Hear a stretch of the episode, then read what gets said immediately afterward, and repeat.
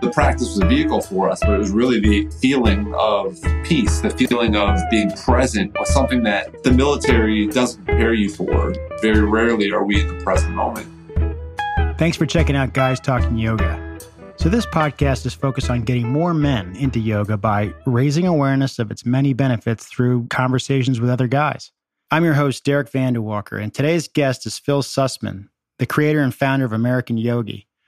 While serving our nation as a captain in the U.S. Army, Phil sustained a really bad back injury in 2015, fracturing two lumbar vertebrae. After two weeks immobilized, he transitioned from a walker to a cane and eventually began running again. But he was still dealing with incredible pain, and it was his wife who said, Listen, why don't you give yoga a shot? In this conversation, Phil and I talk about the physical, emotional, and mental challenges of his injury and how the trauma led him to his yoga practice and ultimately allowed him to find peace, self acceptance, and a path towards meaning and purpose, which not only did it get him out of the gutter, but it helped him come up with the idea to create a yoga brand that he could relate to American Yogi, a brand that was inspired to help other men consider the practice of yoga and ultimately a brand that's for everyone. I know you're really going to enjoy this conversation with Phil. One of the things I appreciate about Phil is He's a warrior poet and he writes some really great poetry that you can see on his Instagram site for American Yogi. And we've added one of his poems at the end of this podcast. So stick around for that enjoy the conversation.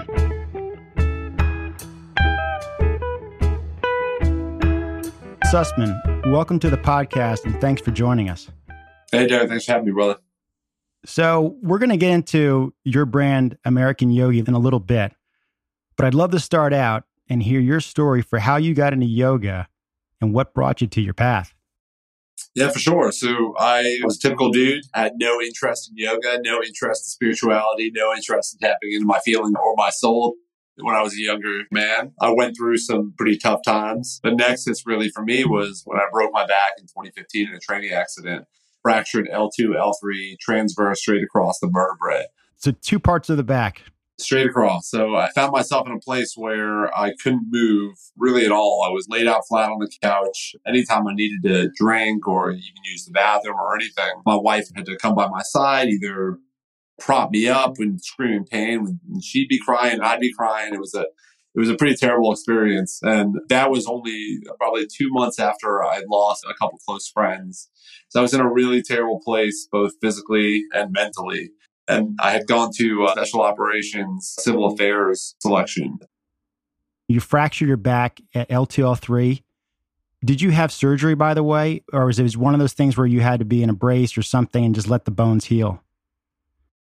Yeah, so when they told me that I broke my back, the first thing I thought was, well, my, my military career is over. But thankfully, there was no surgery necessary. And they said, you'll just naturally heal. So I laid on the couch for about two weeks straight without end or without stop. And then finally, when I was in a place enough to actually sit up, I went to a walker. And then from a walker, I went to a cane. From a cane, I went to walking. And from walking, I started jogging and then making my way back. But I was absolutely debilitated. Came back from that. I was in a pretty brutal place physically and mentally still because I hadn't done anything towards my healing. We're trained to just continue to push through things, to man up and go.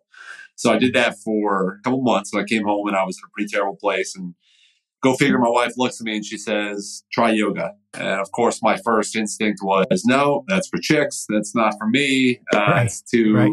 I, I, don't wear yoga tights. I don't dig crystals, all this stuff. It's not for me. A little more time went by and I quit my pain meds. I was tired of being continually doped up, trying to block the pain. And I wanted to start working through it. And I said, you know what? I'll give it a shot. So I wasn't going to go alone though. It's my first time I went to yoga. I brought a buddy. He was a 240 pound tanker, just a big beast of a man. And we went in there on a couple beach towels because we didn't know any better at the time. And we started practicing and it felt so foreign to us. We felt like we stood out like sore thumbs. We felt like we didn't know what we were doing because we didn't. But there was something about it that drew us both in. We were both combat arms types, guys that live, breathe, and train for war 24 hours a day, seven days a week for you know our entire career. But we got in the yoga studio and we said, oh, this is actually pretty awesome. We can actually take a breath and people aren't going to judge us for tapping in and dropping in a little bit of peace. So it became a practice where we started with one day, two days a week, became quickly a three to five day a week practice. And it's something that we became addicted to very quickly. The practice was a vehicle for us, but it was really the feeling of peace, the feeling of being present was something that the military doesn't prepare you for. We're always thinking about either the thing that's coming up in the future or the thing that we just did, but very rarely are we in the present moment. So for a couple of dudes that had spent years just training for war, training for that next thing, to be able to be present in the moment and to feel truly held by an instructor emotionally and physically. It was like nothing we'd ever felt before. We were addicted at that point. Let me ask you, because there's a couple of levels of suffering. Physically, you're in a lot of pain, it's overwhelming. And then there's the fear I'm no longer my former self and I can't do what I used to do. And then you have the fear fast forward, which I feel like all of us do, no matter what the circumstance, right? About what does the rest of my life look like? And so at that point, here you're lying on the couch, you're in pain, you're stressed out, super anxious. Like anyone who'd probably in that situation, you're probably pretty depressed just considering all the scenarios.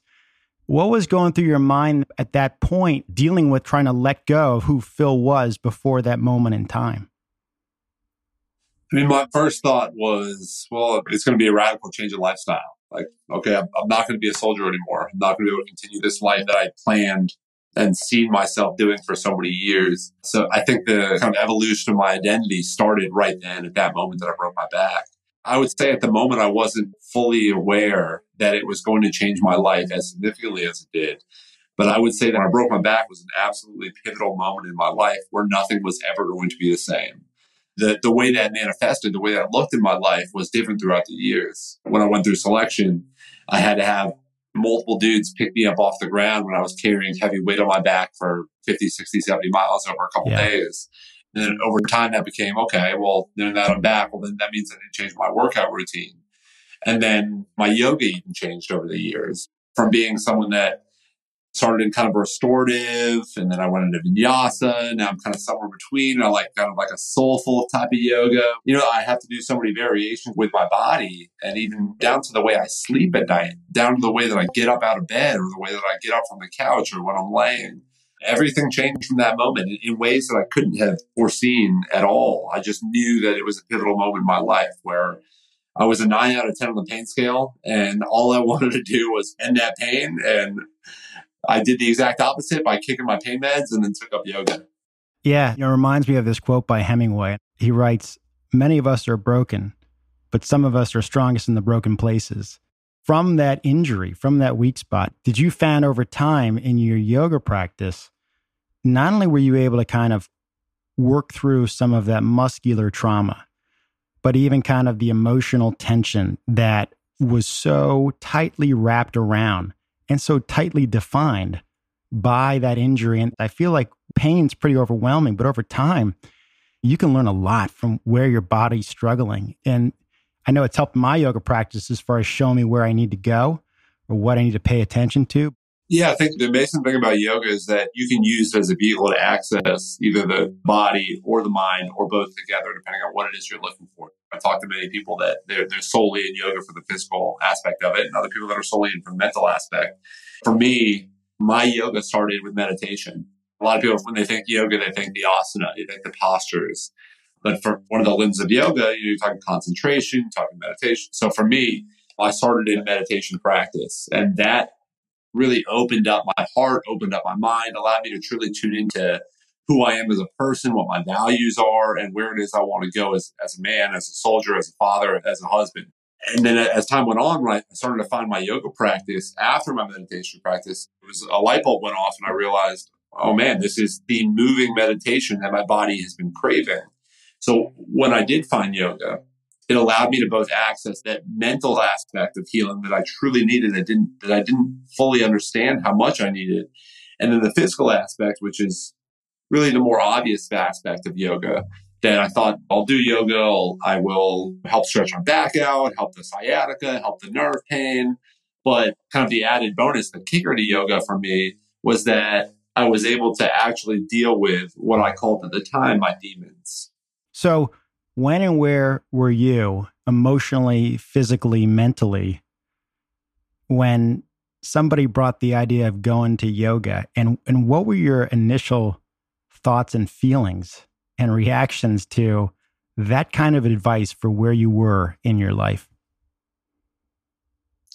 So, when my wife entertained the idea of doing yoga, I was bottom of the barrel at that point, both physically and mentally. I was in extreme depression and I was in a lot of pain. As resistant as I was to it, however, I, I trust my wife. And when she told me it's something that she's gained a lot from over the years, I decided to give it a shot despite my resistance as an ultra masculine male at that time. You know, I started truly from the bottom when I started doing yoga.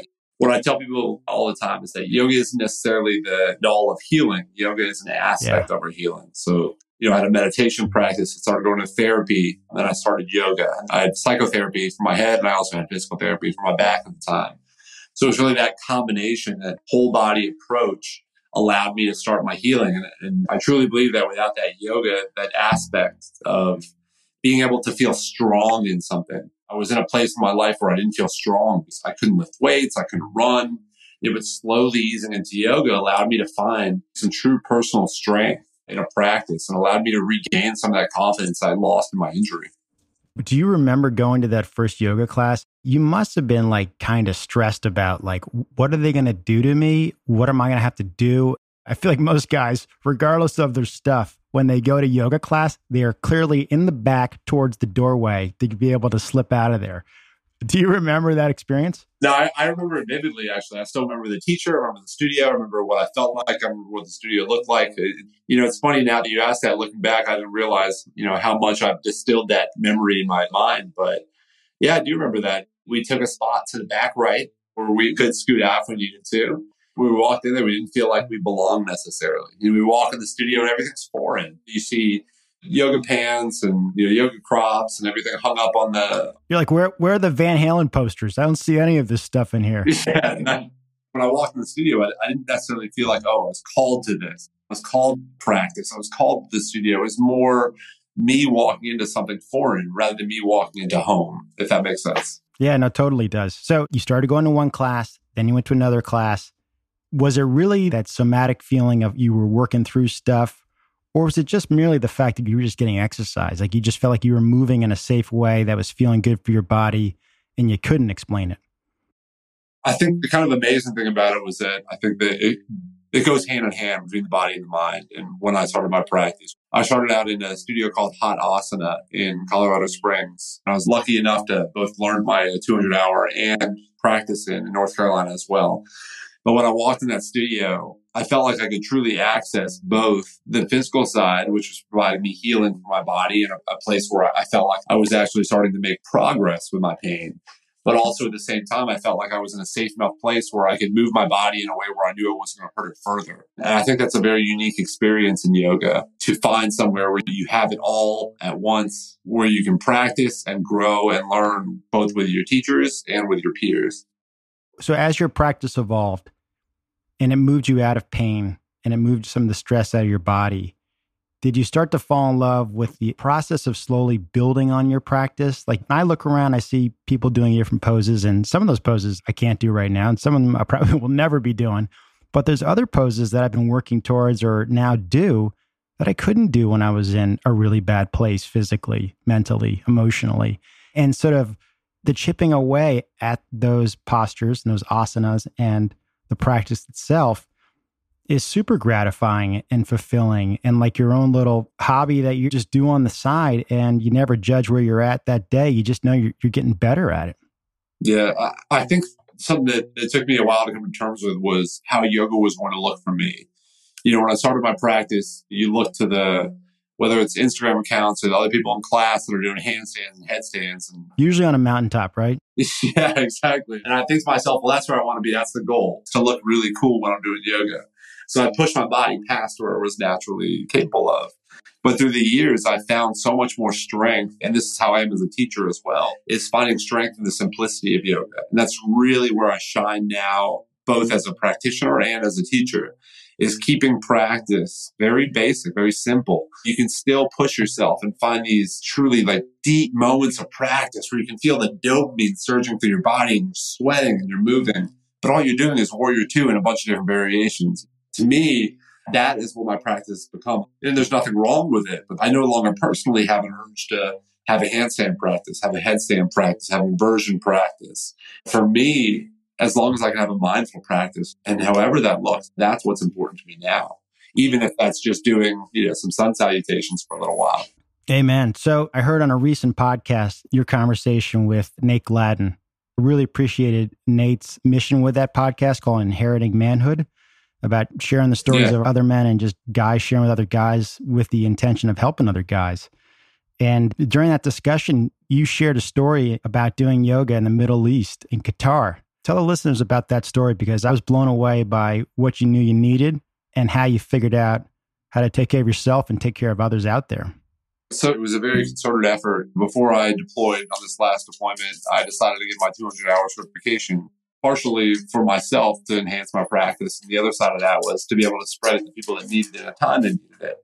So on this last deployment that I went on, I was at a point in my career where I was in a leadership position and I knew that I was in a spot to potentially influence people. What I decided was that I wasn't going to let the idea that I could be judged for doing something like yoga, I could be judged for doing something that's not typically ultra masculine, not let that get in the way of what my body, what my soul, my mind needed.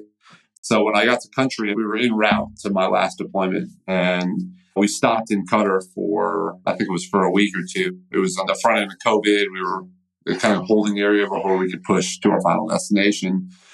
And we had nothing there. It was very bare bones. It was a few barracks, trailers essentially, and that was it. And it was fenced and there was sand and rocks. So I thought to myself, well, I need something right now. What I'm getting from sitting in my barracks room and planning with my leadership is not truly fulfilling me in a way that I know my body and my mind need. So I need to practice right now. But I didn't have my mat yet. My mat was in my luggage essentially that was still getting shipped overseas. So I found a cardboard box. I stripped it open. I put some rocks on the corners of it. And I decided I was going to practice in the very center of where we were all staying. And I thought to myself, well, if I can find some healing, maybe I can also help those around me find a little bit of peace while we're waiting to go into you know, a combat zone. So when I started practicing, it was just me on day one. I had a little, like a little tiny $30 speaker that I had found on the way there at the post exchange. And I started practicing on my own and just moving in ways that were fulfilling to me and ways that felt good to me. But after day one, after getting some side glances from the guys that were around the camp with me, day two, I had another guy on the mat next to me, which turned out to be another cardboard box, who had never practiced yoga before. And then day two, I had a couple more guys. And by the time we got in the country, about a dozen guys. By the time that I left deployment, we had probably two dozen guys that had never touched yoga before, that had never stepped on a yoga mat before, that were all of a sudden practicing and interested. I actually ran into one of the guys that I had taught overseas, who was a medic, actually took teacher training at the same place that I took teacher training back in North Carolina after we got home because he enjoyed the yoga that I taught him so much. So from that one moment of deciding that it was okay that I was going to allow myself a little bit of vulnerability in front of this special operation unit that I deployed with to potentially change people's lives by allowing them to be okay to enter the practice. Yeah, that's awesome. And one of the great things, and there's many great things about what having a yoga practice can do for you, but one of them is just knowing what your body and your mind needs. And it could be you're on calls all the time, you're closing a deal, you're working late hours. You need, as one guy said to me, a 90 minute vacation from what you're doing at work in that day. For others, it might be you've been traveling a lot and you get to the hotel room and you got a little travel yoga mat and you just unfold it out and you just use that moments to check in. And here you were in Qatar. You don't have any yoga mat. You find a cardboard box, you lay it out, you got some rocks to kind of keep the corners down. And what I can appreciate is that you knew what you needed. You needed that practice, that space. Yes, the cardboard was probably softer than your knees being right on that ground. At the same time, it's not as cushy as the Manduka mat in Beverly Hills. But you also had that space, that two and a half feet wide, call it five feet long, where it's not just a place where you do your down dog and your warrior two and that kind of thing. It's kind of a place to take you where you need to go, no matter where you are, and just check out and check in. And the fact that you were like, I, I don't really care who was looking at me. I got to do this for me. And it sounds like a lot of guys were like, he's getting something out of that. And maybe we should be doing that.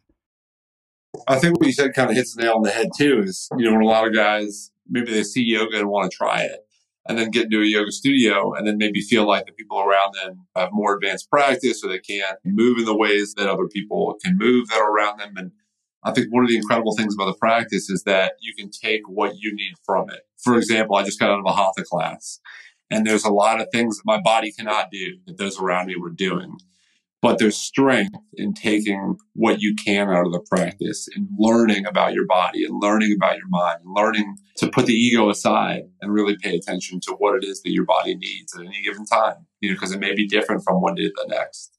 Yeah. And the great thing about having your own home practice is obviously you do what you need to do that day and you've got your own journey. The great thing about going to a studio is you let somebody else drive. Even if you're a certified teacher, you just let somebody else drive the class and you see what they have to share and the way they do it.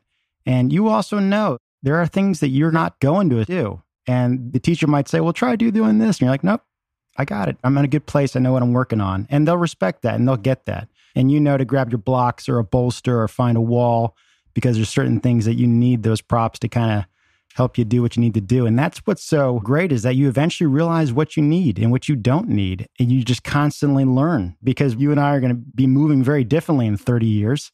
And we're going to be so much further along in many ways. In other ways, we're going to have new physical limitations. As one guy said, the meat suit doesn't last forever. So you might as well figure out who you really are. Yeah. I think, in my opinion, the hardest part is putting your own ego aside for that and realizing that it's okay to be where you are in your practice at whatever moment that is, whether it's from year to year, from day to day.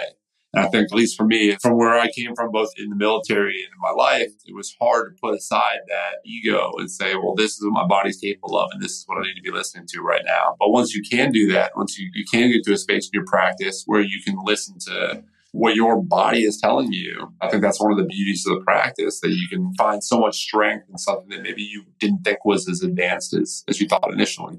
Amen. During COVID, one of my friends shared that the word passion and the word suffering have the same Latin root. But the idea that your passion and your suffering both sort of mean the same thing. So, out of your suffering, a lot of people find their passions. They find their life callings, they find the things that matter to them. Out of your struggles, you came up with the idea of American Yogi. So, if you could tell us a little bit about where did the idea come from you? What did it mean at that point when you first started working on the idea? And what does American Yogi mean now to you?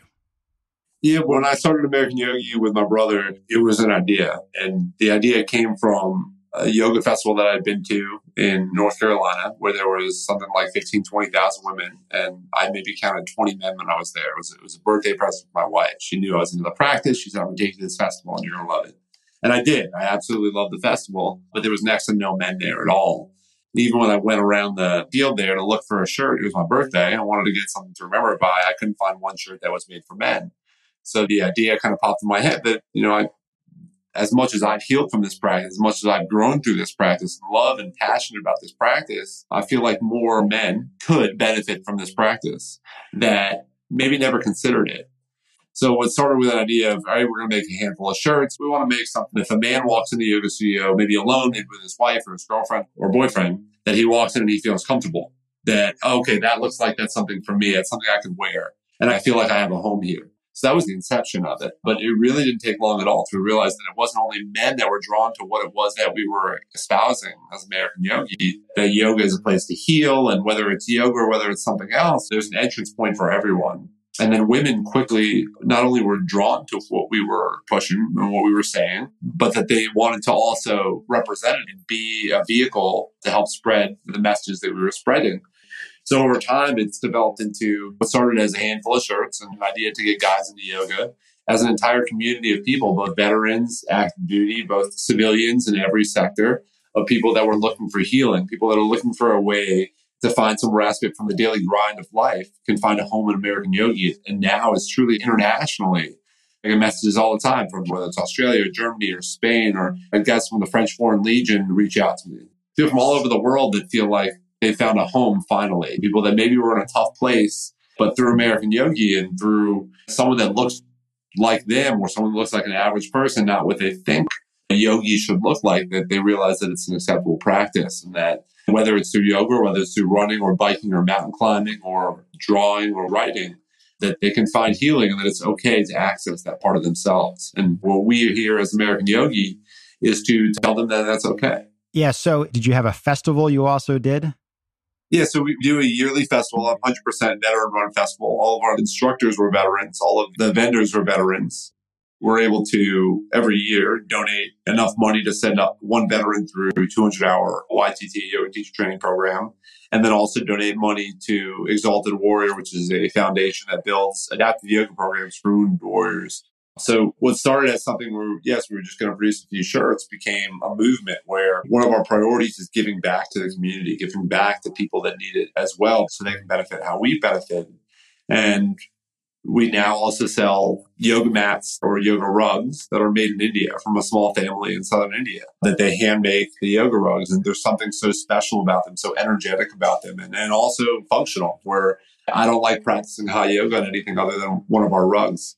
So it has expanded to this community where we happen to also sell apparel as well, happen to also sell mats as well. But the nexus of just a handful of shirts has become this movement that is now really controlled by the people that love us. That's awesome. So, in the podcast that I referenced earlier, Inheriting Manhood with Nate Gladden, you guys came across something that I immediately started to think about the words that he was saying and started to hit rewind because it made me think of yoga you guys eventually went exactly where I was thinking the community around yoga. And Nate was talking primarily about the experience of military men and women. And he says, almost all of us are still trying to figure shit out. We have no clue. And the only thing we are blessed to do is to be with a group of other people who are probably trying to do the exact same thing. And you just bond over it. You bond with the tiny little tribe inside of it. And so when he said those words, and I was like rewinding, I was like, wait, that, that was gold. I, I got to hear that again. I was thinking that's what it's like in a yoga class. And you guys went immediately into that. So, and again, he's talking about military men and women, the experience you all have in country as well as your training and just the entire life in the military community. But it also totally relates to the experience of just being in a yoga class with other people. Yeah, I think I remember the exact moment that I felt a true tribe while I was in the yoga class. And this was years ago. I was in a studio where it was a packed class, it was a hot class, there was maybe an inch between mats. And we were doing like windshield wiper in the knees. And at one point, everyone's knees were on somebody else's knees. And we were hot, and we were sweaty, and we were all worked to hell. And I thought to myself, this feels exactly like it did at survival school. The survival school, we were the exact opposite as far as instead of being hot, we were super cold and we were all just bundled up on each other. Essentially, we, we all had our legs open, wrapped around the other person, like a big train of people just trying to get warm that's how it felt to me when I was in yoga class that day. And I said, wow, this is exactly like my experience in the military. And I finally found another tribe that I could connect with outside of just the experience of being in the military. And I remember for me, that's what that moment was. I work with a nonprofit called Mosaic Foundation. And what they do is two times a year, they get six or seven people together and we go to a house out in Breckenridge, Colorado, and we bring people that had never touched yoga before from through there's wellness classes, there's obviously I did yoga classes, and there's also some energy healing. But the thing is, you see these people that, that have never had the experience of yoga, never had the experience of tribe outside of the military, all of a sudden connect with these people that accept them the way they are in the moment they're there. And then all of a sudden they realize there's this whole community outside of the military they can access now that they never thought was accessible previously. And it could change lives. Yeah, no, it's great. I think we all need more community in one way or another. And if somebody's gotten into yoga because they had a Peloton app and they're doing it at home, it's like, hey, there's so many other places to broaden your practice. And there probably is at least two of them three blocks away. Go support those studios, go join that community, and grow your practice with others. Yeah, it's less important about how you get into it, more important about that you, you do find something that feels authentic to you in the practice. I really appreciate Joseph Campbell the hero's journey, how these moments in our lives upend and change our lives, and even going through the bad stuff is not something you may not want to hit repeat on. But usually that experience ends up being a blessing. And for those who kind of keep on having faith and paying attention and growing. And there's some amazing stuff that comes out in the other end. You are a warrior poet, literally and figuratively. You've put yourself out there in your practice, you've put yourself out there in creating American Yogi, but you also have a real joy. And I don't know if you were always someone who was into poetry or whether you always had a gift for it, but clearly that's a part of you that you've integrated with your brand, American Yogi, and with the self that you share with others. But you also have a real joy and I think gift for writing poetry. And our world could use a little bit more poetry, to be honest. And I think there's a humanity and there's a universal struggle and joy that people have in life that isn't reflected digitally on social media, on Netflix, on all those popular platforms where people consume. It was something that I remember I was in high school and I was driving to school and I saw the sunrise. I thought to myself, man, that is absolutely beautiful. I wish that I had a way to capture that, that feeling that it gave me, that beauty that, that I saw. But it took years before I realized, and I, I don't know why I still remember that exact moment of, of, of yearning to capture beauty. But it took years before I could figure out what venue that, what modality that took for me. But really, it came naturally. I loved writing when I was a kid. I didn't know if I was very good at it or not. I just enjoyed to do it. But as time went on, we started American Yogi. I started to get my feelings out, my thoughts out to the world or what part of the world I was paying attention. As time went on, I felt the urge to read poetry. That's just sort of how my thoughts came out. And what I found is that by creating these poems, these short stories, if you will, these writing, writing that I do, it's not as explicit as saying, oh, I was here and I did this when I write, I'm saying, well, I'm in the world and I felt this. So it doesn't matter if someone has had the same experience as me or not. They connect with a feeling.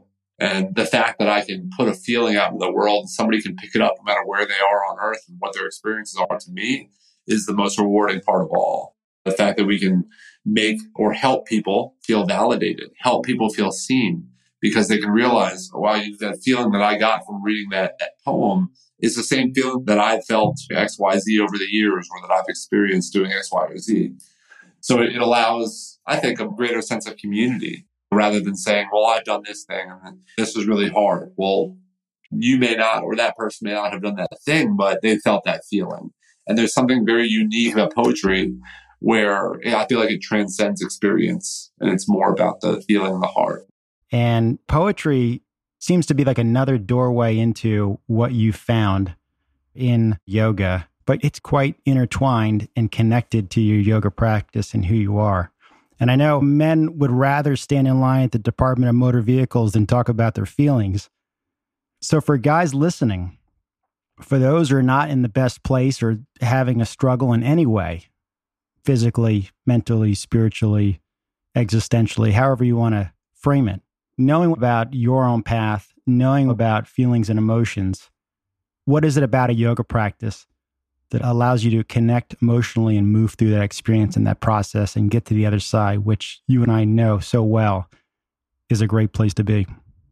I think it's twofold for me. One side of it is that it, it takes the distraction away. So the rest of our life, whether it's our phone or our computer or the TV or what have you. There's a multitude of distractions in our life that, that easily allow us to ignore our feelings, easily allow us to ignore our emotions and what it is that we really need to focus on most. So yoga strips that down. So you're essentially stuck with you and your, your mind when you're in yoga class, which I think is one of the hardest and also most amazing things about the practice.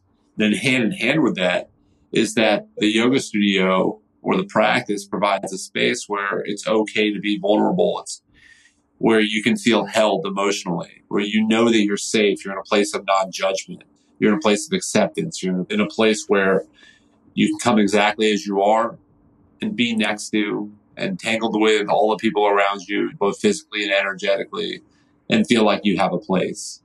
So you truly provide a place where you can you can both process without the walls of distraction and feel safe as you process in my opinion, there's nothing more important or greater than that experience. Well, amen. Phil, it's great to finally connect. I really appreciate you getting on the podcast and sharing your thoughts and your story. I want to thank you for your service to our country.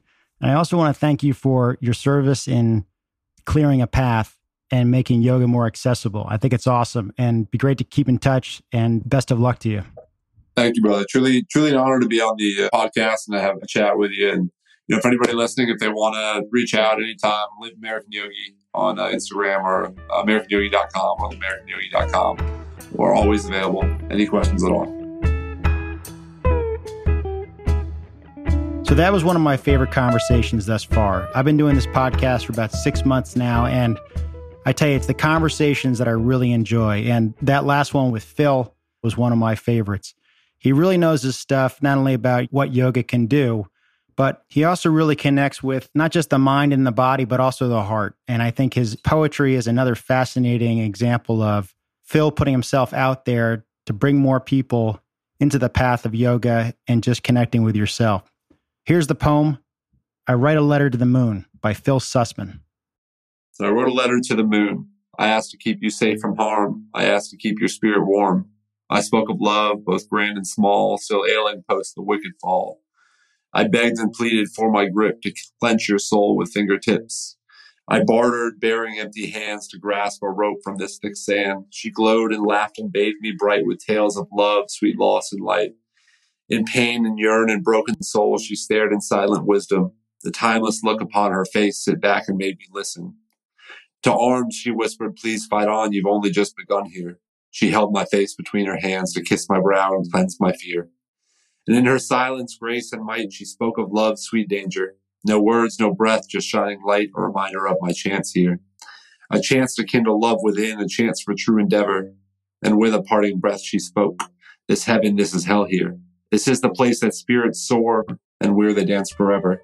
So bind your spirit, steel your soul, and you will find your answer.